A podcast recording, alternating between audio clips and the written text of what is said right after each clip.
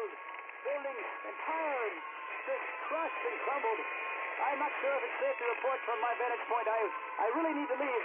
So the fences inform me that the surrounding areas are, are in ruin. I, I see some people running now.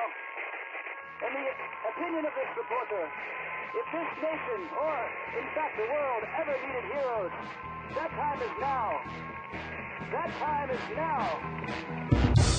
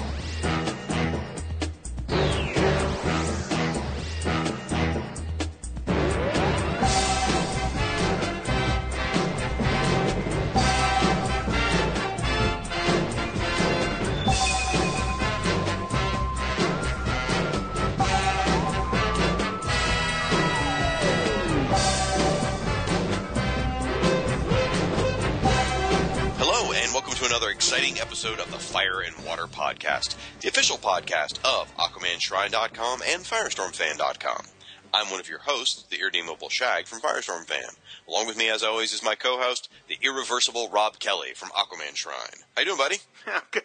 I am good. I am good. I, I can't think of anything to say to irreversible, so we're just gonna just keep moving. We can't turn you inside out. So, uh, folks, we are here. It is big episode. It's our review episode. We're going to cover the issue number 18. But first, I just got to say, thanks for all the feedback on our previous episode. Um, for those of you who didn't get the joke, I'd just like to announce that we are changing our podcast this week. Actually, from now on, it is going to be the Calendar Man and Calculator podcast. Caltech. That's right. We're calling it Caltech. Um, no, seriously. Uh, for those of you who didn't get the joke last time, and by joke meaning the entire podcast was the joke. um, last episode, in case you didn't hear it, we turned the Fire and Water podcast into El Podcast de Fuego y Agua. Uh, which of course is Spanish for the Fire and Water podcast. Thank you to Hector Negrete for the assistance with that. But uh, yeah, the whole podcast, every bit about it. We covered Vibe number one and JLA number one, and we did listener feedback, and we made references to lots of other episodes. All of it was total BS. now, we probably shared a couple of true opinions about Vibe number one and JLA number one. Yeah, yeah, yeah. The opinions were, were not jokes. Yes. Um, some of them. Okay. Some of them. All right. My, I was I was staying serious. there was a nugget of truth in there. You know, I mean, for those of you who are like, wow, Shag's really excited about Vibe. No one can be that excited about Vibe, okay? I mean, I like the character. I really do, but no one's that excited for this. Even Gerry Conway's like, eh. And for those of you who didn't really pay close enough attention to the listener feedback, just go back and listen to that again.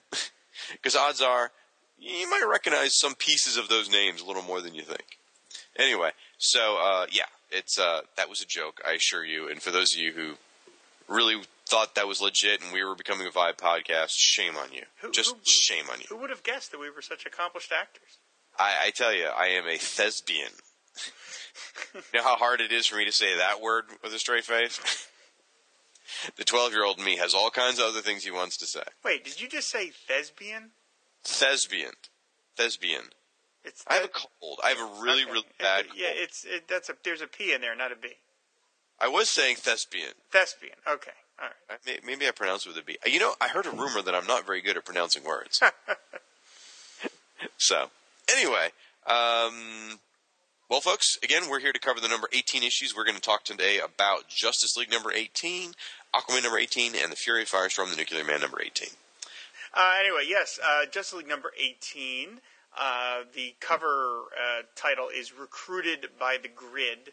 Now, that's not the actual name of the story, but we'll get to that in, in a moment. Um, it is by Geoff Johns, and not the boys this time. It is by, uh, art is by Jesus Saez. Uh, I believe I'm pronouncing that correctly. I hope I am. Um, and uh, also, uh, n- n- the colors are not by Rod Reis. The, the, the, the whole the whole crew got the month off uh, for this issue, which is kind of fitting because this is a standalone sort of issue, although it leads into another multi-part story. Of, of course, it does. Um, but but anyway, this is kind of a self-contained issue in that um, it takes place all up in the well, for the most part, all up in the uh, the satellite and the watchtower, like satellite.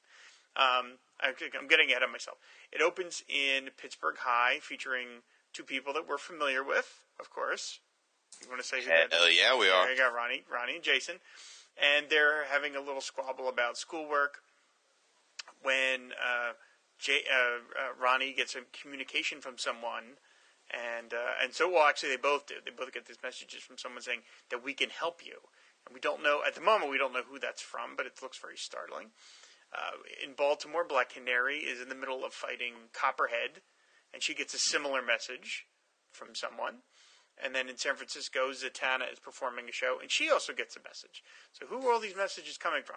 Well, of course, the messages are coming from the Justice League, and they are doing a recruiting drive for new members, as uh, was indicated at the end of the Throne of Atlantis storyline.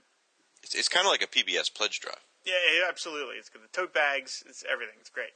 And then we see the JLA discuss, you know, about adding new members. Um, we see that Aquaman is a little distracted. He's too. They're having this conversation, but he's too busy staring out the uh, the uh, window there the, down at Earth. He's worried about all the uh, Atlantean weaponry uh, getting out of hand, so he's sort of not really there. Um, but anyway, then we uh, we cut forward in time a little bit, and we see the mixer. And uh, the, the, the Justice League is playing host to as the aforementioned Black Canary, Black Lightning, Blue Devil, Shag, favorite, Element Woman, Firestorm, Gold. Yes, this has got all your favorites: Gold Rush, Nightwing, Platinum from the Metal Men, Vix, Woo! Vic, I like Uh, the middleman. Okay. Uh, Vixen and Zatanna, who needs a coat. Um, she, What? I, she did, that looks like a weird costume to me. Oh, that's what she wears in Justice League Dark. Oh, is that okay? It's, Yeah, the the whole fishnets on the arm is sort of their nod to the old fishnets. right, the- right. Anyway, so everybody is is talking back and forth, and uh, like Black Lightning is saying that he doesn't necessarily want to join the team if he can't take his partner Blue Devil with him, which is Hell to the yeah. very nice gesture. Platinum is freaking everybody out because she's introducing herself the sa- in the same robotic manner. Uh, that she says to everybody. She says, I am property of the United States Army, built to operate in situations too dangerous or toxic to humans. What is your occupational task? What is your occupational task, robot? And she's talking to Gold Rush. Gold Rush is like, I'm not anybody's robot. Uh, Gold Rush also hits on Flash, which is kind of cute. Um, and at one point, uh, Firestorm goes over to talk to Platinum, and Platinum. I mean, you know, he, well, first of all, he's talking to Element Woman. Then he's talking Yes. to Platinum because Right, right. he's a playa. He is a play. Um, but then he goes over to talk to Platinum, and Platinum wigs out and starts asking what happened to uh, her creator, Will Magnus. She lashes out. She knocks she knocks Firestorm around. She knocks Gold Rush around and Blue Devil. So everybody they they're all trying to subdue her, get her to calm down. Cyborg figures out that it's her like little like positronic brain thing is in there, and that's the part that they want to save. Uh, Firestorm uses his powers to um, destabilize her molec- molecularly. If I said that right, I was going to say, who saves the day? that's Firestorm. Um, the one part of her that's not sort of uh, reassembled into other parts is the positronic brain thing, and it's about to fall into the floor and smash when it is saved by the Atom, the brand, the brand new Atom. Uh, we find out that Cyborg invited her to join to uh, to come up for the meeting. So the JLA reviews everybody, and they decide to add three members. Um, interesting aside here is that they decide that these new members need to be quote unquote fully committed to the Justice League. Where have we heard that before? Where have we heard that before? That's a, Tell people at home who don't know. Uh, yeah, well, that was Aquaman's idea way back in 1984, and we saw how well that worked out. And what did that give us? That gave us Vibe, of course. And Justice League Detroit, baby. Justice baby. League Detroit, yeah. Um, they add three new members. They add Atom, Element Woman, and go ahead, Firestorm. Firestorm.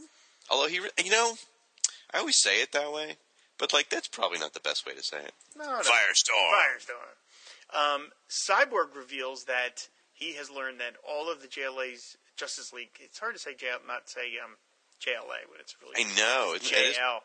Um, the, all their databases have been hacked and stolen from them. And uh, obviously, they don't know who this is, but then the person who is doing it left them a message. The book ends with a giant skull and crossbones. It says, Have a nice day. And that is the end of the issue. And it says, Next, the road to Trinity War begins. um, I like your.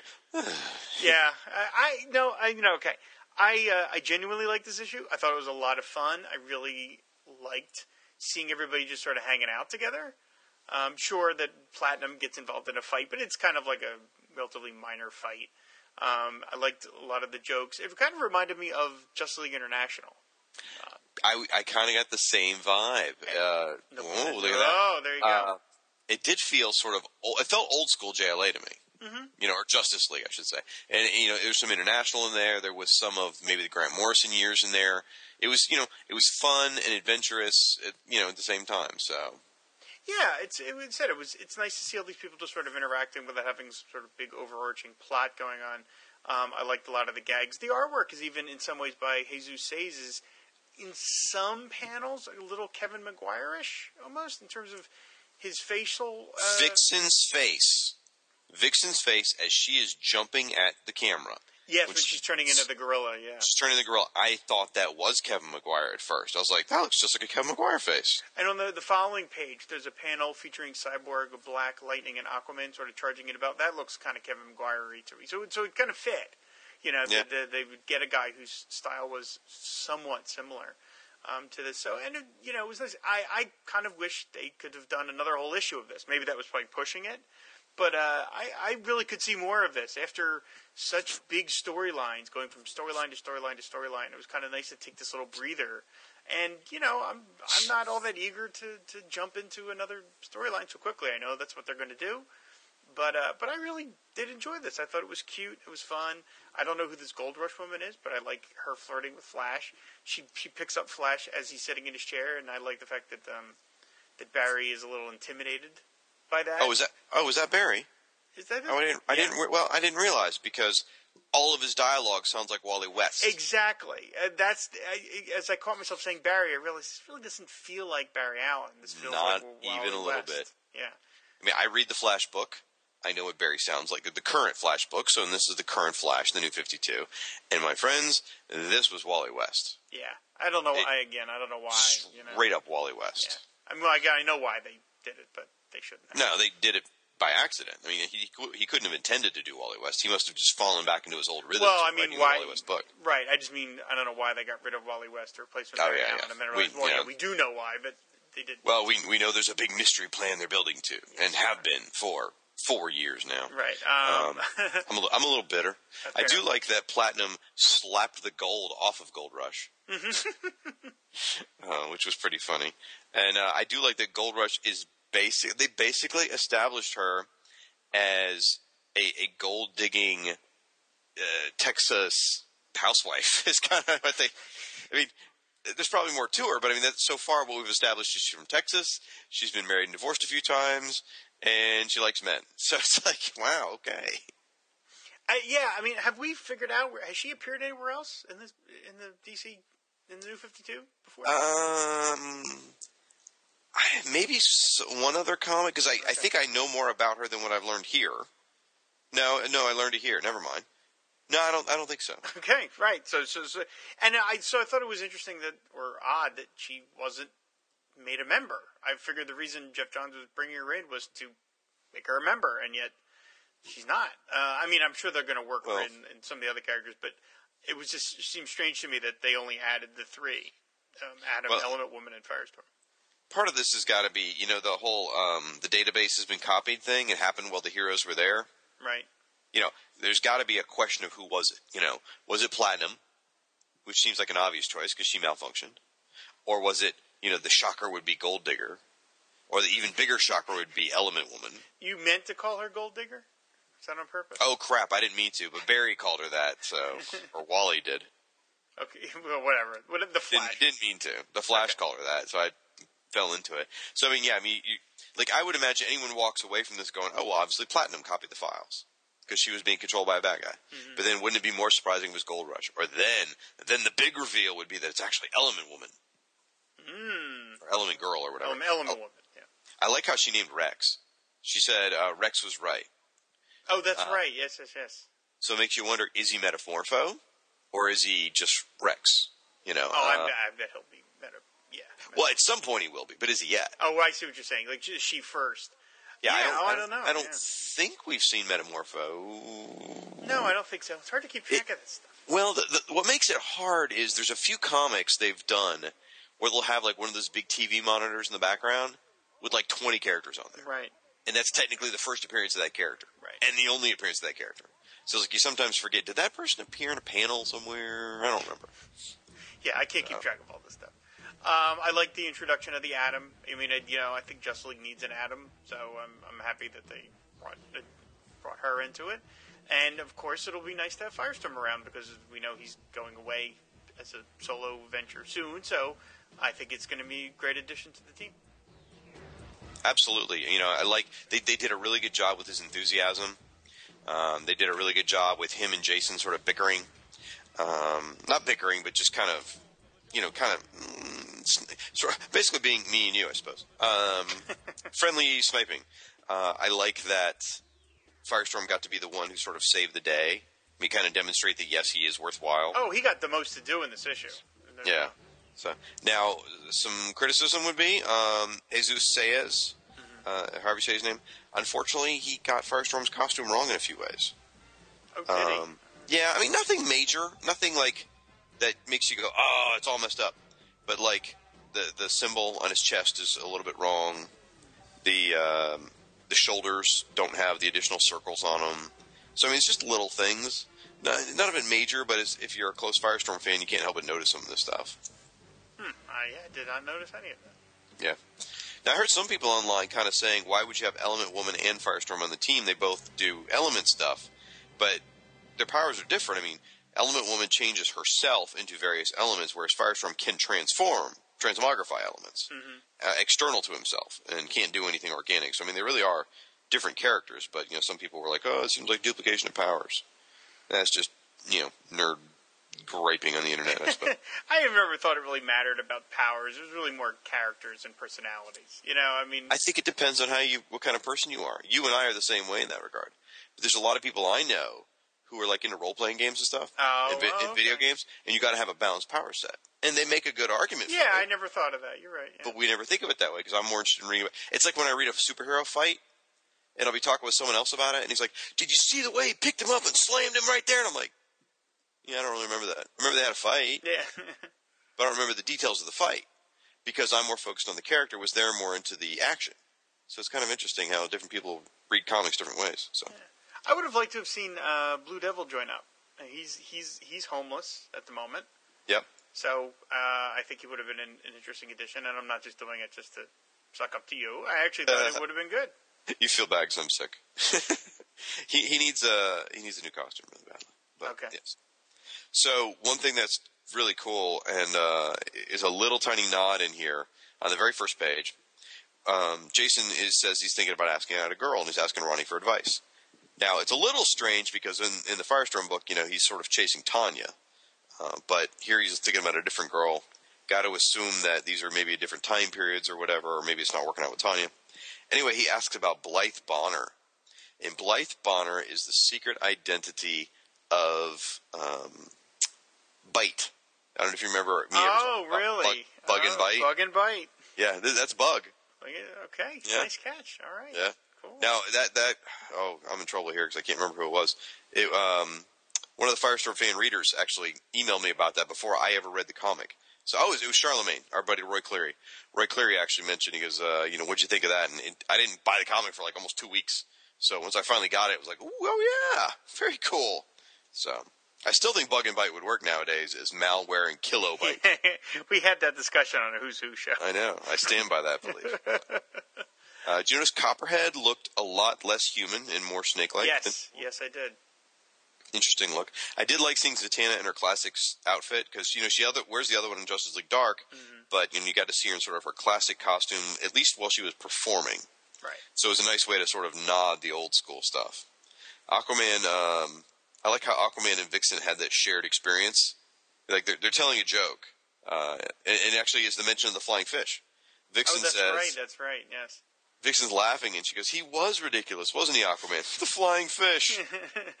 and Aquaman says, "I'm not sure what frightened him more, Vixen: the sharks, you, or the ducks." They're both laughing their heads off, and Blue Devil's like, "Guess you had to be there." Yeah, another. Uh, I guess we can look forward to uh, the flying fish being introduced into the continuity soon.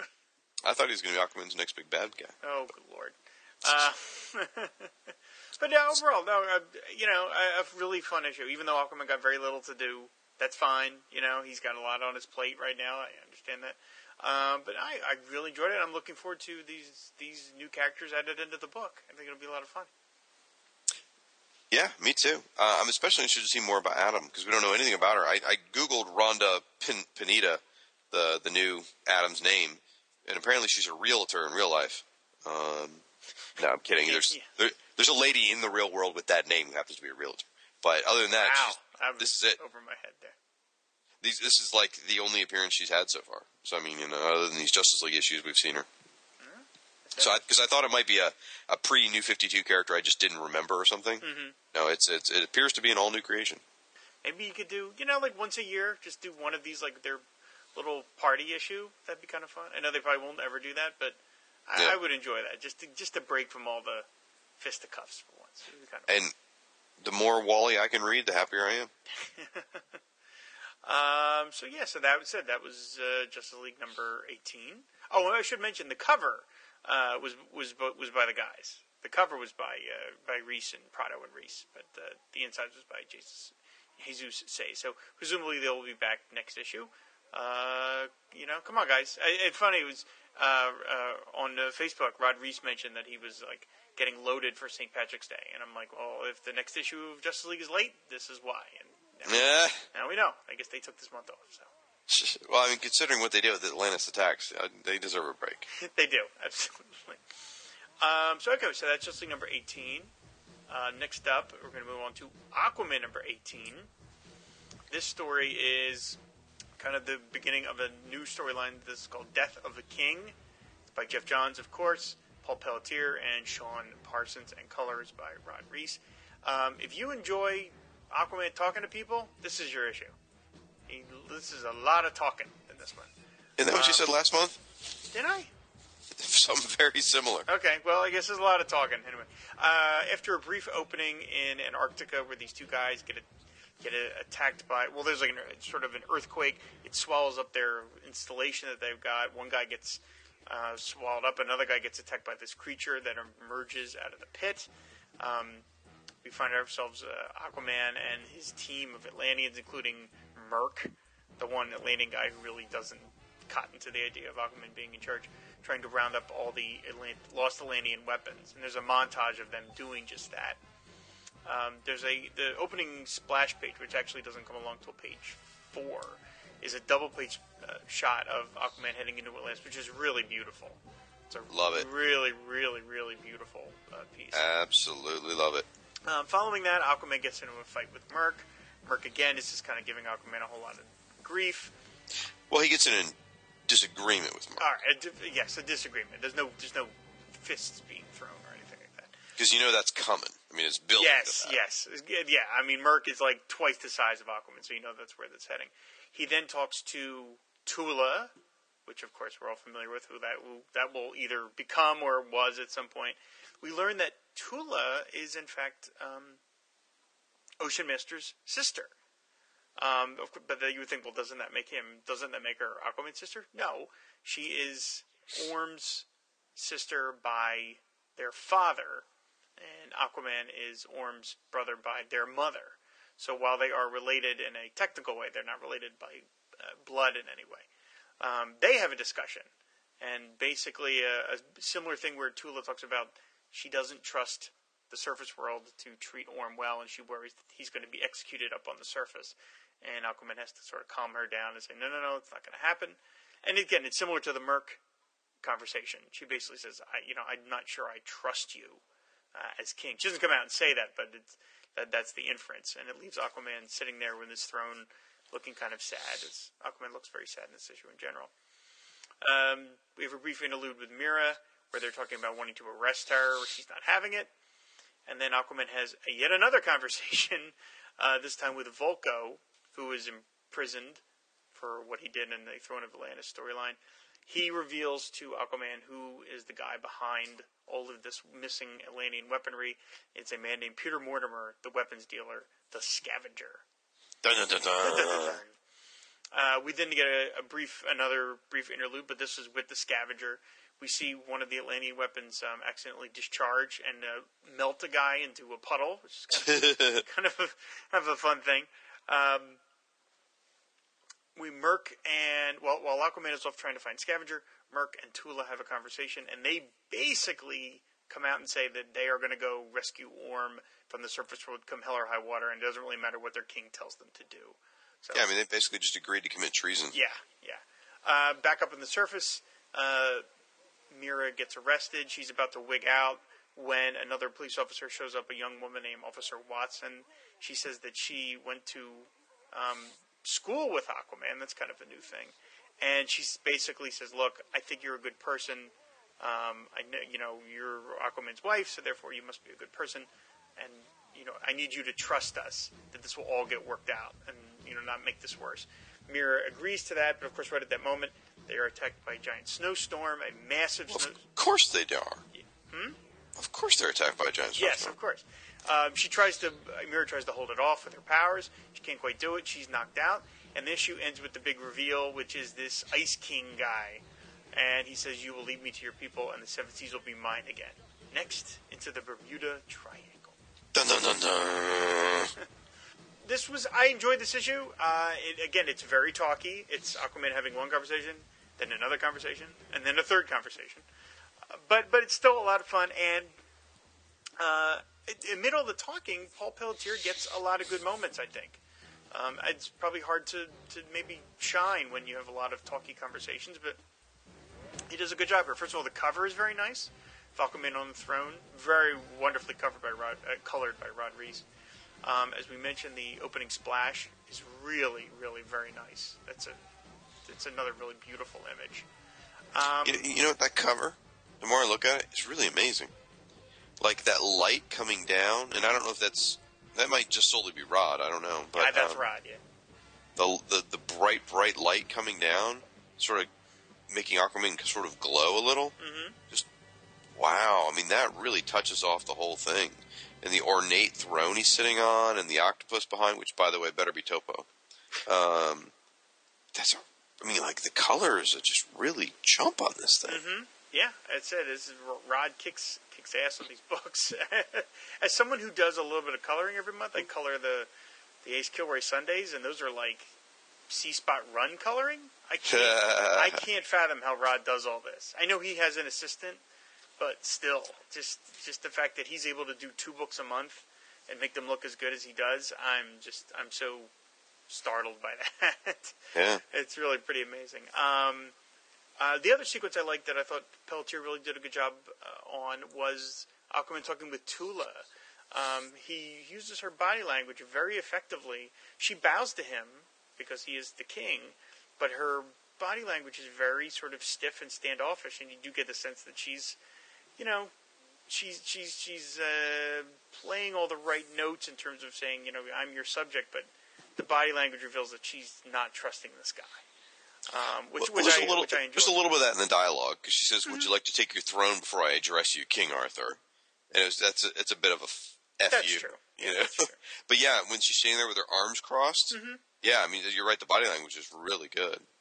Yeah, it's, it's it's it's it's you know she's not terribly trusting of him, which is uh, nice. And I said I'm I'm happy that they introduced this character back into the universe. Of course, it's not the Tula that we're familiar with, but I think we're headed in that direction in some sort. I, I I'm going to just make a guess now. I'm horrible at this stuff because I I really don't try and extrapolate, but I'm going to guess that you know this all this is going to come to a head, and we're going to end up with Murk dead and Tula sort of brought into the fold as you know Aquagirl, and she'll be more of a loyal subject to Aquaman than she is here, of course. But we'll see. Murk's gonna be Aqualad. yeah. Um, uh, and then I said the scene with Vulko is, is nice. I said it's it's uh, there's a lot of I, I see there's a lot of uh, kind of like Alan Davis in this. I mentioned this I think in the last issue. Um, but but there's some, some moments here that really look like kind of Alan Davisy to me, and that's meant to be a compliment, of course, because Alan Davis kicks ass. Um, so I think Paul, I think Pelletier is really kind of getting better from issue to issue. I was fortunate enough to do an interview with him last week on the Shrine. Very nice guy, and we talked about Aquaman, of course, and his you know what he thinks he's doing and um, how he how he's getting more comfortable in the book, and I think it shows. You know, I think he's he's finding his his own sort of I hate to use this term, but his own sort of voice as the artist on this book, as opposed to just sort of playing catch up and being the you know as he puts it, the guy that replaced Rod Reis. I think he's sort of finding it himself. So he's doing a Me, nice, I- I- he's doing Ivan a nice job. What did I say? You said Rod Reis. You mean Ivan Oh, Reis. Ivan Reis, of course, Ivan Reis. Another panel I really liked was Vulko on his knees in the jail cell. Mm-hmm. Because not only do you get the enormous chains, Yeah. which are just so cool. Just to lift your arms is probably a big effort. I mean, yeah. I mean, there's. I mean, the ones on his arms are fine, but as they get bigger towards the the long towards the ground, I mean, the links are just like as big as your head. Anyway, but there's like underground, I mean, underwater sort of seaweed growing in there, Mhm. you know, or or fungus or whatever it is, and it, it, that looks great because that's the kind of. Like I've been I've been having to take care of my daughter's fish tank lately, so that kind of crap grows in the bottom of fish tanks all the time. so it's like that looks really good. Yes, it's a it's a cell that is not well kept. You know, like they just dump. Uh, you get the feeling it's like the, the Atlantean version of um, solitary confinement. Yeah. No. Now, if I had to give some constructive criticism for Miss Pelletier, um, like the the first page especially, like I really like the one in Antarctica. Mhm. It's just it's just regular guys. You know, there's some great setting. There's nice little line work. It looks really nice. But if you jump forward several pages to where Mera's in the police station, reading the report, and she's like throwing the papers, and she's mad. Mhm. You know, I felt like he maybe didn't have as much time on this page, or it could have been the inker too. I don't know which.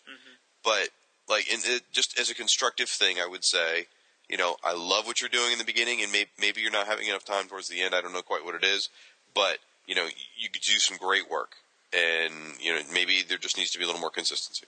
Yeah, I would. I, I would mean, I'm- probably agree that the Mera stuff is probably, just in terms of the overall just sort of drawing, probably the weakest of of everything that's in here. But it's uh, you know, and It's it's still good. I mean, I didn't I didn't want to use a term like weakness because I didn't want it to make it sound like it's bad. It's just no, no, no. Some of the other stuff's a little bit step up. That's yeah, all. no, I no, I'd say I I would say it's weaker compared to the others. Doesn't mean it's bad, but compared to the other stuff, I think partly it is it's their hamstrung is that Mera's not getting anything really terribly interesting to do at the moment. She used Um, to throw a file folder. Right. In the past two issues, she's been arguing with the police. She, she Right. argued with the police. Last issue, she's arguing with them again now. Um, she's basically just standing around being being pissy. So, um, It works in trade paperback form, not so good month to month. right. And we know that these two are going to be reconciled because they've already done the solicits for, I think, number 21. And on the solicits, we see Aquaman and Mera on the cover together. So Okay. obviously they're going to be reunited. So people have been worrying, oh, you know, I mean, I mentioned on the Shrine that I'm a little I don't want to say worried, that's too much of a word, but I'm a little hesitant about that like we seem to be going back to the whole heavy as the head that wears the crown thing, which is something that I think helped sink Aquaman in previous incarnations because I just think you know, you're just like, all right, enough already. You know, if you don't want to be king of Atlantis, don't be king of Atlantis. You know, I, I think it's something that like every Aquaman writer tended to do, and he just got old. Um, and one of the things I thought Johns did that was really great was was he ripped all that out. You know, the the first year and a half of this new Aquaman book, Aquaman was being a superhero, and they were out kicking ass, and there wasn't any of this, oh woe is me, I'm king of Atlantis. And now here he is back to being, oh woe is me, I'm king of Atlantis. Um, I don't think that's going to last. I mean, I think, I think we're headed towards something else, but that's where we are now. And I'm a little like, oh, I didn't need to see a return to this, especially so soon uh, into this new run. But again, you know, we're going to st- stick with it and see where it goes. And um, you know, I, I since as far as we know, he's not leaving the Justice League anytime soon, and Johns has no intention of not making, not keeping him as a you know Amnesty Bay based superhero. That he's going to have to give up the throne at some point. Uh, we don't know who they're going to hand it over to, but th- th- this this situation is not going to last forever. Now, I will argue with you here. So, surprising as it may seem, I'm going to argue with you. Um, I think they've actually done this very, very cleverly. Because when they first launched the book, I don't remember where I read it. I don't remember if it was another writer just commenting on it or whether it was actually Johns. Somebody said the secret to making Aquaman work is, you know, don't make him, don't make it about the adventures in Atlantis. And you know, and it's you know, his adventures need to take place elsewhere. Don't make him the king of Atlantis Right. and make those the adventures. And here's what he did. While Aquaman is king of Atlantis right now, he's not dealing with Atlantis. He's dealing with the surface world. Everything he's doing in Atlantis is be, has something to do with the surface world. So, us as people that know the surface world, not Atlantis, we still have a hook in everything they're talking about. Everything they're talking about is our world, not about their own. And so I think that's a very clever way that they've been able to do both. They're able to put him as king of Atlantis temporarily, but they're able to keep our interest by it's not just about internal Atlantis politics. True, that's true. It's- He's not dealing with you know plankton farmers or whatever. And all that. Right. It's exactly. It's about the the surface world. So I think that's a very clever way to let you have your cake and eat it too. Is that it's still about the surface world, but he's down there. Now I wanted to talk about this uh, Frost King for a minute here. He first of all, amazing last page. I mean, Mr. Pelletier, you just knocked this one out of Yeah, the he looks great. park. I love all the crap in his beard. Well, right, uh, you know, but also just the shell armor and just the wind. I mean, it's just a gorgeous piece. Now, a couple things to note here. First of all, he's carrying one of those tridents, Right. one of those power tridents. Apparently, these things they gave him out like lollipops back in the old days. Everyone had one. Uh, and he refers to Mera as daughter of Xebel. So I gotta wonder because like this dude is blasting snow, which is essentially water, you know, frozen water. Could he be Xebel connected as well, or is that just his trident doing the snow stuff? Could be. I don't know. We'll find out Interesting. And also, last thing I got to say is Officer Watson. She totally slept with Arthur. Uh, her too. Uh, that's interesting. I didn't think of it. I really didn't uh, think think that uh, angle, but you may be right. I mean, she's totally hung up. She says, you know, he's a good man. He wouldn't be with you if you weren't a, if you weren't a good woman. You know, because I was a good woman. You know, when he was with me.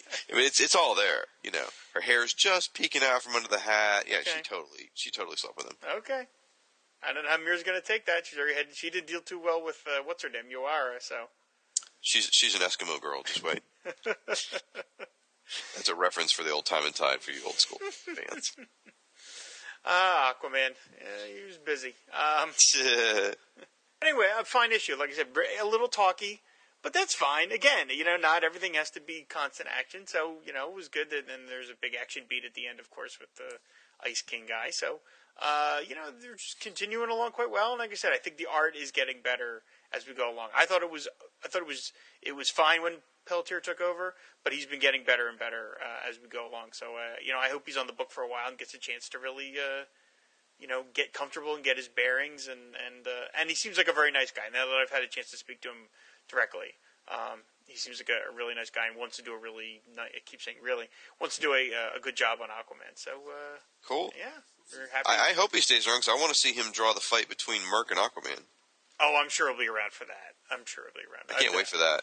I think that's that's going to be coming sooner rather than later. So Now it could be that Murk turns they turn it around and Murk becomes a supporting character. Could be maybe because sometimes the best relationships come from conflict. could. Uh, there are some examples of that. Uh, Um, but like I said, I am gonna I am gonna put my marker down now. I'm gonna bet that, that when when this is when this becomes a palace coup, Murk will be killed, and or somehow defeated, and Tula will fall in line, and then, then that's how they're going to incorporate her into the universe. well, I agree definitely that Tula's going to come in line, and you're probably right. Murk's going to get taken down. He'll lead, lead the rebellion, and he'll kill the younglings. Oh God, no! Oh, Don't ever unhear that word ever again. Uh, uh, okay, so anyway, so that's Justice League number eighteen and Aquaman number eighteen. Um, we are going to take a little break. We're going to listen to some commercials from some of our favorite podcasts. We don't do enough of that. We are we like being part of the whole uh, podcast universe out there of like superhero comic character blogs. Um, but we don't play enough commercials for, for some of our favorite shows. So enjoy these commercials. And when we come back, we are going to talk about Fury of Firestorm, number 18. All right. Bye. His strength is incredible. his name is legendary. His battle is never ending.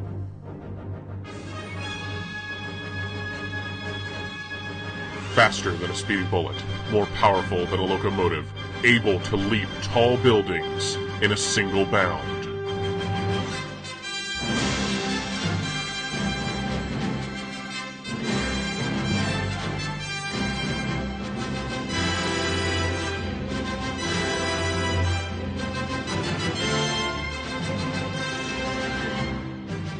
My name is Michael Bailey, and I host an internet radio show called Views from the Long Box. Superman is my favorite character of all time, and in 2013, he is turning 75. Because of this, a large portion of the episodes this year will be about the Man of Steel in a series I'm calling Superman at 75, the celebration of a legend. I'm going to mark Superman's birthday in fine style by examining all aspects of the character's history, from the comics to the movies to the television series and beyond, both alone and with the best and brightest of the podcasting world. It may not be every episode, but the bulk of views in 2013 will be all about the Man of Steel. He is the first and greatest superhero of them all, and he deserves no less. Superman at 75, the celebration of a legend. A series within a series, and the biggest birthday card a fan can give his favorite hero, only at Views from the Long Box. Views from the Long Box is a Fortress of Baileytude production. New episodes drop every other Tuesday over at www.viewsfromthelongbox.com, and for this series, over at www.supermanpodcastnetwork.com.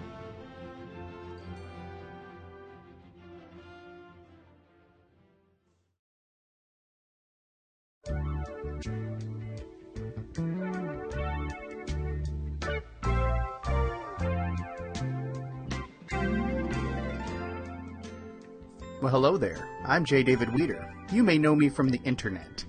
Come in, enjoy my palatial Arctic estate. Ah, I see you noticed the smell of mahogany and my hardback archive and showcase editions. Yeah, I do alright for myself. Listen, why don't you get cozy here with me on my Titano skin rug while Metallo mixes us up a drinky drink? Metallo, soda color martini, shaken. Look, I want you to come with me to a place.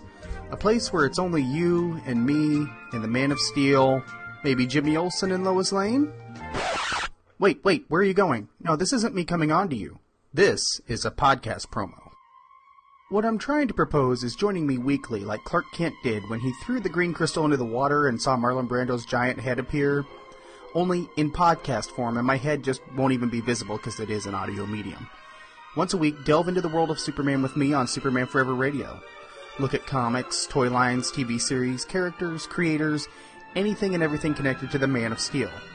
Every Sunday at SupermanForever.com, iTunes, and other podcatchers. Superman Forever Radio, fighting for truth and justice forever. That's SupermanForever.com. See, I didn't mean what you thought I meant. It's all good. And yes, this is a new glowing white Kryptonian robe. Thank you so much for noticing. And yes, that is Lori Lemaris lounging by the pool. Don't tell her, but we're having smoked salmon for dinner and she takes it very personally.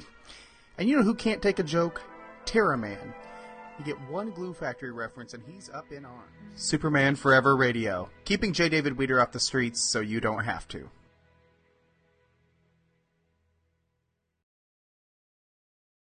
Uh, hey, everybody, we're back. Uh, we are now going to move on to our discussion of The Fury of Firestorm, the Nuclear Man number 18. Woo! This is it, man. I've been waiting for this for a while. We get our very first classic Firestorm Rogue. Um, we've seen, you know, sort of hints of things, like we had, you know, hints of Killer Frost, and we we had uh, the the hyena dog team thing. But I mean, this is this is the first purely classic Firestorm Rogue we've seen, and it's Multiplex, who, by golly, he should be in here because he was Firestorm's very first supervillain. You get a great cover by Jurgens and Ray McCarthy. Um, multiplex attacks. I, lo- I love the cover treatment on this. It's multiplex's symbol, just sort of a circle with a bunch of lines coming off and stuff. Uh, and Firestorm just looks he looks absolutely dead on how he should. It's just a really great cover. In fact, I've been using this on Facebook as my uh, whatever you call that cover photo. You know, so um, absolutely love it. And colors by Hi-Fi, so nice stuff. Overall, what's going on in this issue? Uh, and I'll keep the recap at. A, I think I'm going to try and keep it at a pretty high level. Is essentially it's it's a Ronnie and Jason are trying to find Ronnie's mom. She's been kidnapped, and then meanwhile we get stories of Ronnie's mom in trouble, and they finally they they get to her and there's a big supervillain fight. So I'll go through it a little more detail than that, but that's kind of the And gist. so, well, that's the episode. Thank you. And we're done. then there was some fighty fighty and some doggy doggy. Anyway, so the story starts off with Relay and Bone Crusher uh, robbing a Q Core research facility, which is basically Oliver Queen's company. They're they're going to go steal the new Q phone, you know, which is you know every, it's supposed to be in. If you don't know, in the new Fifty Two, Oliver Queen's company is like the biggest tech provider around. So they're going to go steal the Q phone, and Firestorm jumps them and just starts beating the shaz out of them. He uh, he's just you know yelling, "Where is she?" and he's smashing the crap out of them, which is great. They have some cool fights. Uh, there's some good transmutation. They continue the running gag of Firestorm turning Bone Crusher's costumes into something ridiculous, which I. I'm really glad that gag's been established. It's a lot of fun. You know, he did a bunny suit last time. This too bad he put him in a diaper, which is hilarious. With the giant safety pin. Yes, which that the safety pin just sells it, just takes it home from there. So uh, there's some fighty fight, some taunting of each other, and then we get into a flashback. Explains how we got here. Basically, explains how Ronnie came home from school and found out his mother had been kidnapped, and Jason and his dad show up, and they're trying to figure out what to do. Tanya shows up. There's actually a moment here I want to want you to notice, Rob. Tanya hugs on Ronnie because she feels bad for him, and Jason's in the background, kind of like, "Huh?" because all along Jason's had the hots for Tanya, but it hasn't. They have Tanya and Jason haven't really consummated the relationship. It's been more like Jason likes her and they Is hang that the around. word you want to use? Uh, it was intentional. But Oh, okay. I said they hadn't. right. I did, but okay. All right. Anyway, um, so anyway, basically Firestorm. I'm sorry, Ronnie and Jason sort of like through process of deduction, trying to figure out who knows their secret identity. They get to Relay. So she's they're thinking maybe Relay has something to do with this because they had you know figured out who Ronnie and Jason were potentially, and so they go and that's why they were going after. That was all flashback. That's why they're going after Relay and Bone Crusher. Meanwhile, it cuts to an adventure with Ronnie's mom. She has been, as I said, kidnapped. She's being kept in the abandoned warehouse district of Pittsburgh, and um, she that was a joke. She's in, So, locked so up in a- Pittsburgh, you mean? Oh, dang. She's locked up in this room, and turns out there's another guy who's in there, too, who's been bound and gagged. So she frees him, and uh, they kind of try and figure out a way to break out of this place. They get out there, they bump into some multiplexes, and he says, you know, quick, call call for call 911. So instead, she uh, she apparently calls her son instead. Then we get this sort of shadowy group of people, shadowy group of people that are watching all of this go on. There are two guys and two girls in this shadowy group. One of one of which we're pretty darn sure is Killer Frost because it just it looks like her, and we know she's coming anyway. So it's got to be Killer Frost. The other one is a girl who wears a cape, so we're not quite sure who that is unless it's Power Girl. I'm kind of hoping one of these guys is Slipknot because Let's he's not. got Now, come on. Now, hold on. well, no, no, no, I, no. I'm being legit. I'm being legit. I promise. Because issue 19 cover, we know Killer Frost is on the cover, Right, and she's she's bound up in rope. She's bound up in rope. this, Right. and one of these guys, sort of like uh, wrist bracers. It could be rope. All right. maybe. I think you're. I think you're asking for a little much. We got multiplex. You got Killer Frost. I. I you know. I'm, I'm projecting. I just, I just think you're asking for too much. That's all. well, w- if I'm asking for too much, one of these would be Typhoon, and the other one would be Plastique. So anyway, And Doctor Fate would show up at the end. he's not a Firestorm villain. Anyway, so I know, but you're just going to ask for everything, so why not? Just have everything I knew where you were going. Blue Devil's in the next one too, right? So, um, basically, you know, she calls Firestorm, tells him, calls Ronnie, and says, "Come save me." Uh, actually, I'm sorry, she calls Alvin to say, "Tell Ronnie to come save us." Anyway, they get going. They go to the abandoned warehouse, uh, district as Firestorm. They bust in, they crack some skulls on Multiplex. Find out that his mother and this guy that was helping her escape have been locked up in this giant engine, and it's sucking the life out of them. you know, and they're very upset. They don't know what to do, and he decides to blast the engine, and then he then he can't stop blasting. It starts absorbing the power that he's blasting into it. Turns out it's all been a big ruse. This guy who's been trying to help her mother, uh, Ronnie's mother, escape, turns out to be none other than Dalton Black, Multiplex. And uh, it was all a trick to get Firestorm to come in and power him. He had to get more power. And we, we get a piece of his origin.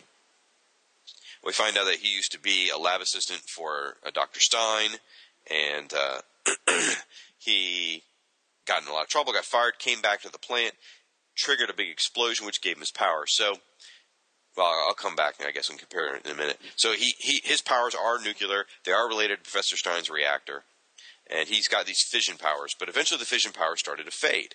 So he needed the recharge from Firestorm. So he gets that. He gets powered up, and Ronnie and, and, and Jason start talking. Jason suggests if he wants to be fed with power, give him everything we got. You know, overcharge him. Does that. Takes out Multiplex. You get a happy, happy, smiley, smiley panel at the end of Firestorm and his mom who, by the way, I haven't said it yet. She's hot. And again, you get those foreshadowy figures. And that is your story. Next month, Bloodbath. Which may or may not be part of the Bloodline storyline, given the name. I'm not sure. So, Maybe it's the name of a you new villain. or it's 20 years late from Bloodline. So, anyway, overall, um, pretty good issue. You know, uh, it's nice to see the classic villain. It's nice to see them battling. I mean, you get a lot of different scenes in this one. You get the relay bone crusher scene. You get the scenes with Ronnie talking to his dad and Jason. You, get the scene with the mom trying to break out. Then you get the scenes with Ronnie at the abandoned warehouse. I mean, you get several different scenes in the book, so that's always nice. And then, of course, there's the foreshadowing. So I, I think it was structured quite well. I think Firestorm looks really sharp. In fact, the uh, the second page where he's just flying in and punching Bone Crusher and Relay, I just really dig that. I think it's a really nice rendition of the current Firestorm costume. He's got a lot of rage built up in him. So I think throughout the book, Firestorm looks really sharp. In fact, there's one panel. Oh, geez, where is it? That I thought was really cool because it's just a little silly thing. It's uh page one, two, three, four, five. Well, they're not numbered. Five, six. On the sixth page, the second page is a flashback. And I know this is really silly, but like to me, it meant something. It, it's a profile shot of Firestorm and Jason, and they're staring off to the side to their to, I guess their left, our right, and Ronnie's eyes, they're glowing, mm-hmm. but there's a concave circle in there, indicating sort of depth in the way the eye sinks in. I don't know if you see what I'm talking about. Yes, I do. It's like a half moon or, or a quarter moon or something like. I just like that. It's like as silly as that sounds, that sold that panel for me. It made it look like more like a real person and kind of like something that's really happening there. And it just, I don't know. Probably, I'm probably overthinking this stuff, I think so. But uh, one thing I do want to mention about the uh, flashback, yeah, you brought it up, is that uh, we we've talked, uh, you know, before about how this Jurgens run on this book is, you know, decidedly old school superhero comics, and I think the flashback is part of that because I like comics don't do flashbacks anymore. That used, Oh, yeah. that, that used to be a staple of superhero comics practically every month because that was back when they cared about trying to get new readers. So I mean, every month you'd be like, "So, well, as well as we all know, Ben, Doctor Doom attacked us," and blah blah blah. now, as if if you were a regular reader like I was, and I'm sure like you were, Shag, you probably skipped over that stuff because you're like, "Well, I know this already." But it was a nice thing for new readers to catch up, and it's like this Firestorm flashback of the last two pages just restating what we just saw. I just feel like, wow, this feels like it's like out of a 1985 comic book. You know, well, it's like- built in two ways. You get that because you get the the message, but you also got some new information. You did get Alvin and Jason there. You did get Tanya there, and their deductive reasoning of what they're going to do next, Right, which right, right. didn't appear in the last issue. That's but true. it's still, but it's still flashback, and I think it was well. It it allowed the Firestorm comic to start off in action, and then back up into how they got to Mm-hmm, that action. So you know, really, the, it allows the comic to start with a bang, and then you get kind of like you said, an old school flashback. But I think it was done with really modern day creative panel design. Oh, the pages are beautiful. I love that portrait of Firestorm with his hair. It's, it's a really, once again, these guys, Jurgens and Kesel and Ray McCarthy, make a really solid team. We know Karl Kesel's, you know, like a, one of the premier superhero comic book inkers, but um, Ray McCarthy's really great for Jurgen style. they But I mean, mesh for- perfectly. For those of you who aren't reading Firestorm, what they did was they built a panel design out of Kirby dots, yes. uh, Kirby Crackle. It's just great. I absolutely love it. So very cool stuff. All right, so um, one other art comment. I really miss Multiplex's mustache and his old helmet. Okay. he had this really great sort of like pencil thin Clark Gable sort of mustache for a while. I mean, so it depended on the artist. Sometimes they draw it bushy, sometimes they draw it thin. I liked his little thin, you know, 1940s mustache. And uh, Classic Multiplex used to have this really awesome Magneto kind of helmet. It was really cool. Um, but I understand. I mean, this new design is really great, and this design was actually done in Volume Three of Firestorm back around 2004, 2005, and they've just maintained it. So I'm glad to see it. It actually looks cool, but I still love that old helmet. I think it's cool. Uh, I'm old school kind of guy. So, um, if I had to have some criticism for this issue, it would probably be the trick, like the trick where Dalton Black tricked the mom, and and uh, threat. There's like a, there's a really big ruse he does here to make her think he's helping her, and eventually they get locked up in the machine together, all to get Firestorm's attention, to get the energy. It's like it seems pretty darn elaborate, just to get them locked up in the machine together when they could have just locked them in the machine together, and when she woke up, he could have just gone, "Help! Help! Help! Can you reach your phone?" You know, or something like that. I don't know. Um, it just seemed like it was a really, really elaborate trick to get to a, to, to the end game, and a lot of things might have not worked out in that trick. So, you know, that's just me. So, but it certainly made me want to believe this guy was actually trying to help her.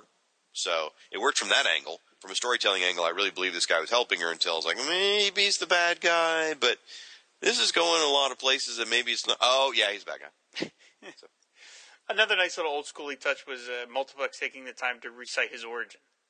Yes, That's, that's true. you know, villains don't do that anymore, and because you know now it's all just let's just move on, move, move, move, move. But I kind of like that it's like, oh, here I'm going to explain to you why I am what I am, which is not really necessary, but it's just it's just fun, and it's a very classic superhero comic book trope. So I've been enjoying seeing it again. Well, I'll tell you, I, I dug that because, you know, just an issue two ago, I mentioned how Relay and Bone Crusher and I can't even remember the other guy's name, Black Star maybe. Um, we didn't know anything about him, Right. and I felt like they were more of a power set than a character. Whereas here, you know, in in a very in what one, two, three, four, four and a half panels, we get Multiplex's origin, and I feel a lot more plugged into this character because of that. Now, admittedly, he's old, he's a classic hero, maybe a, a classic villain, maybe I'm projecting, I don't know, but I felt like I, I seeing that origin meant a lot to me because I felt like I understood the character a little better. You know, whereas uh, with with the other characters, Bone Crusher, I still don't know what his motivation is, other than money. So, I also liked in the panel design here. Every time it's a flashback piece, the corners are rounded. Yes. In fact, one panel starts off square on the left because it's modern. As it transitions to flashback, it becomes curved on the right hand side. I thought that was really clever. the old Super Friends trick. What? Super Friends used to do that. All Super Friends comics, uh, the panel borders are curved. Really? And that's how you knew it was a Super Friends comic if you ever saw it out of context. Not that you did at that time, but all Super Friends comics have rounded panel borders, not square, not the pointy. Yep. I've never read a Super Made Friends it, comic. made it seem more friendly. It does, doesn't it? I've never read a Super Friends comic, so I don't know. Oh, you poor child. That's a great book. Uh, You know, this is totally uh, uh, out in left field here, but there's a panel up here where Dalton Black and Ronnie's mom are just screaming because they're they're in pain as Ronnie's blasting the machine, and it looks really Tom Grindberg. Um, he drew Firestorm for a little while, right before the Elemental era, and uh, it just looks very Tom Grindberg. So okay. anyway, um, one of the big things I haven't mentioned yet, which I'm sure some Firestorm fans are screaming at their MP3 player right now. Okay, here it comes, folks. You can stop screaming. Um, yes, Multiplex's secret identity has changed. Very minorly, by one letter. Not even that far up and down the alphabet. It's gone from Danton Black to Dalton Black. I know. Whoop de doo. Some people are like, other people are like, no, this is a big deal. The new 52 was worth it. He went from the letter N to the letter L. Um, you know, it's uh, Dan Jurgens did an interview about it. He was just like he, he thought he liked the name Dalton better. But I think the truth is, uh, a few issues ago on the Who's Who podcast, I made the mistake of saying Dalton Black rather than um, Danton Black, and I think maybe that you know that just influenced the direction the New Fifty Two was going, and my mistake therefore became continuity. That's, And I'm sticking to my story. that's uh, heavy is the head that wears the crown. There it is, baby. There it is. Uh, I like that um, in the flashback, Dr. Martin Stein, or Professor Martin Stein, has the Frasier haircut going on. You know, it's balding up top, long in the back. Because Professor Stein has never had long hair. I mean, he's just he's not a long hair kind of guy. But I like how he's got the Frasier Crane long hair look kind of look there. So I dug on that. it's the simple things in life that make me happy. You really do manage to find very, very tiny little things to focus on. I'm saying that in a bad way, but you really you you notice stuff about Firestorm that I don't think I notice in Aquaman. Well, I try to because you think about it. I mean, there's two guys here that their job is to draw these comics, and in theory, they're doing what a page a day.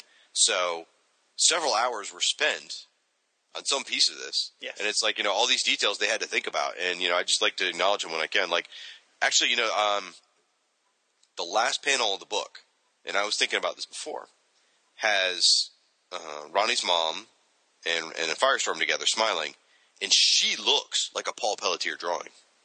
Interesting. She looks like a classic Paul Pelletier drawing, doesn't she? Uh, a little bit. I don't know if I totally see that, but but okay.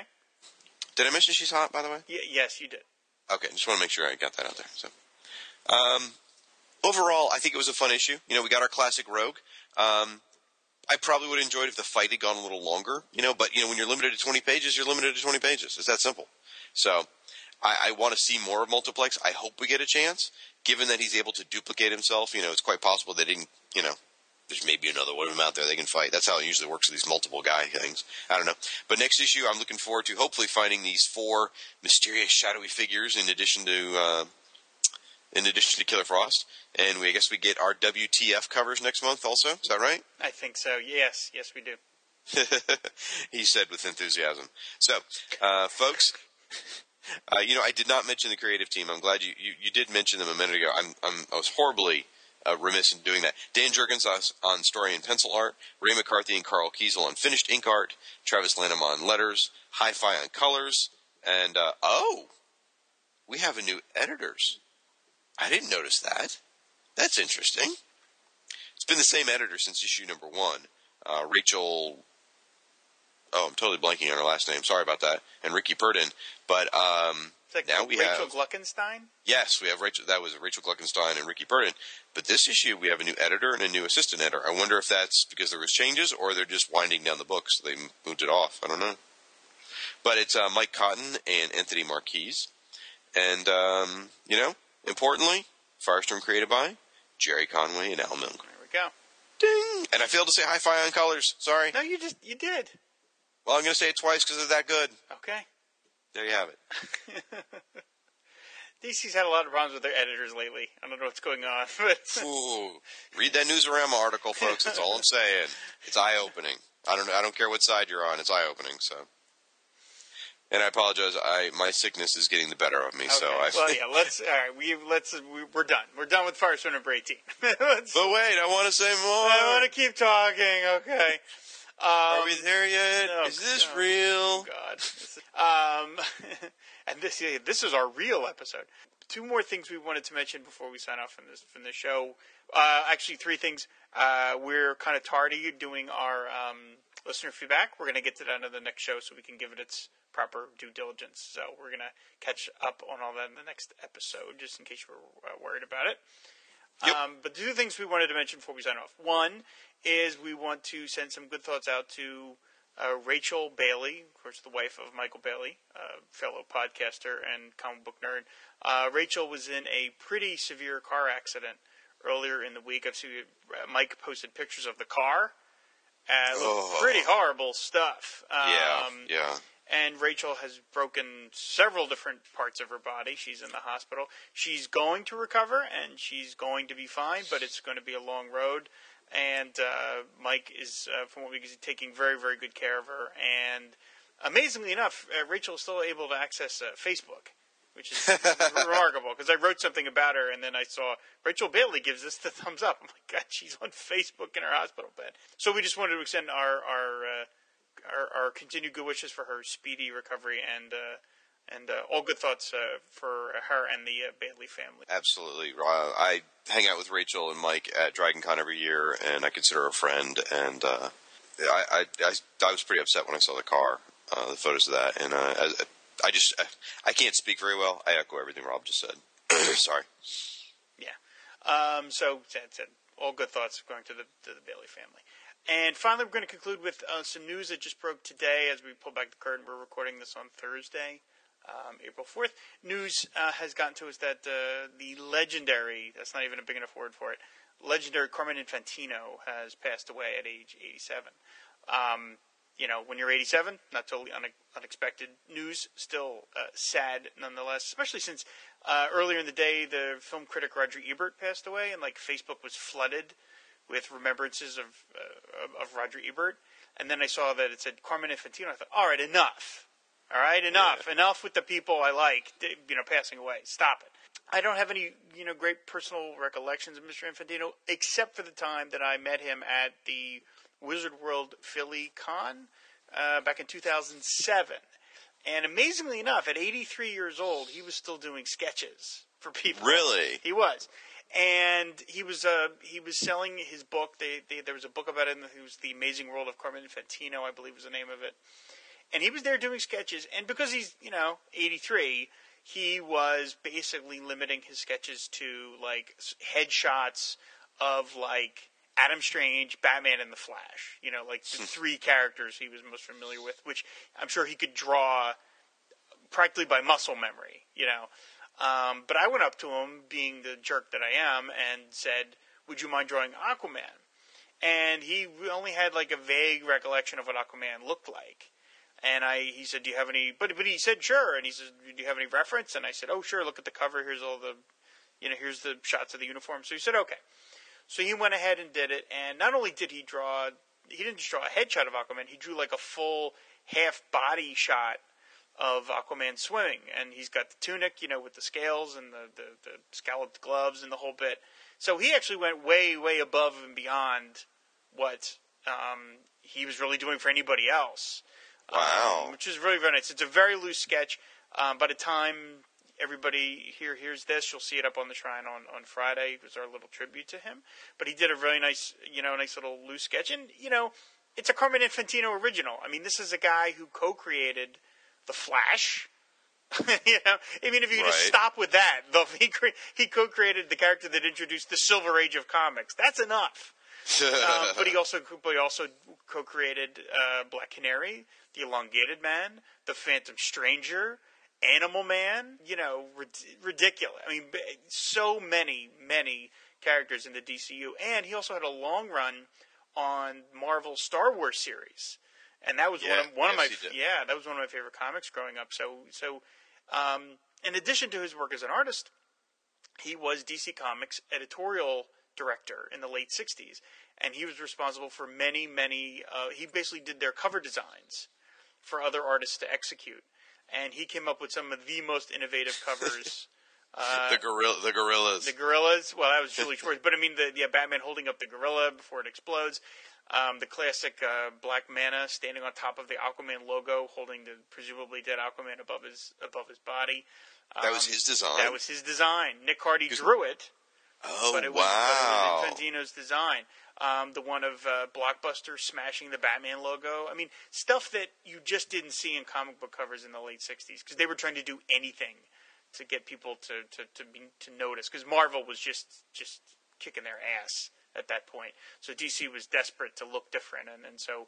Um, Infantino really came up with some innovative covers, and then after his tenure as editorial director, he became publisher, and he was the one. Now he did some things that are regrettable. He canceled Aquaman. Well, it was still selling well. Let's just move on from that. Um, but he was also responsible for the um, pursuing of different size formats for comics, and he was the one that got DC Comics into doing Treasury editions. So uh, I will forever oh. owe him. For, yes, I will forever owe him for that.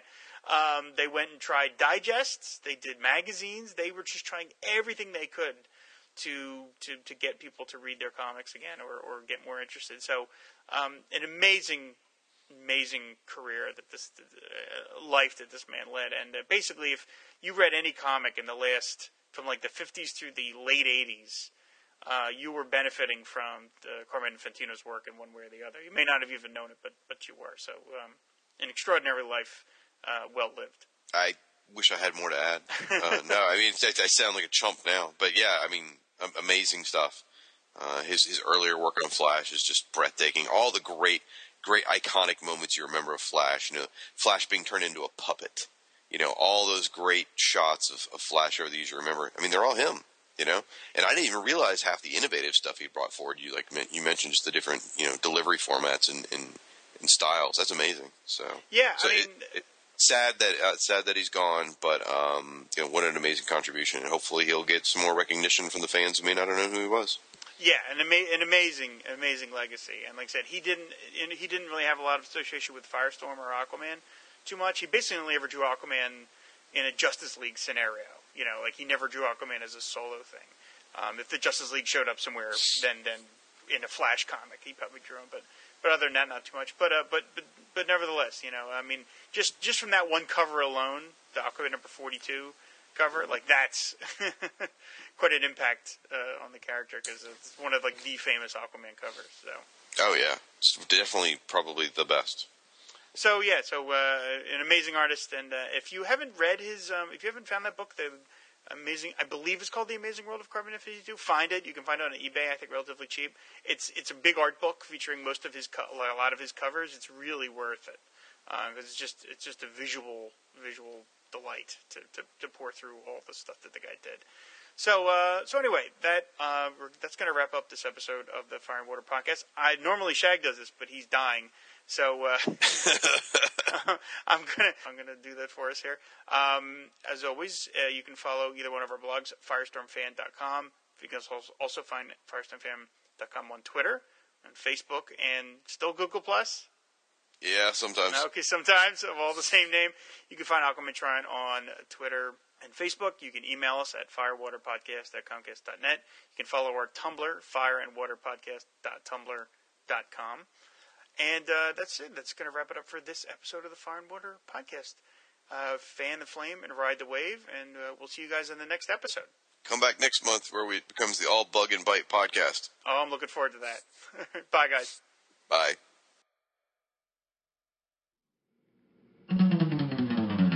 Aquaman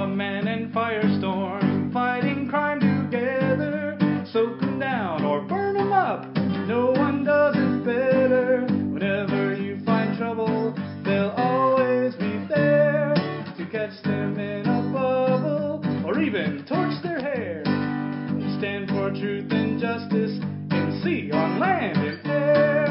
Firestorm and Aquaman, they make a super pair. Aquaman and Firestorm, super friends forever. Yeah.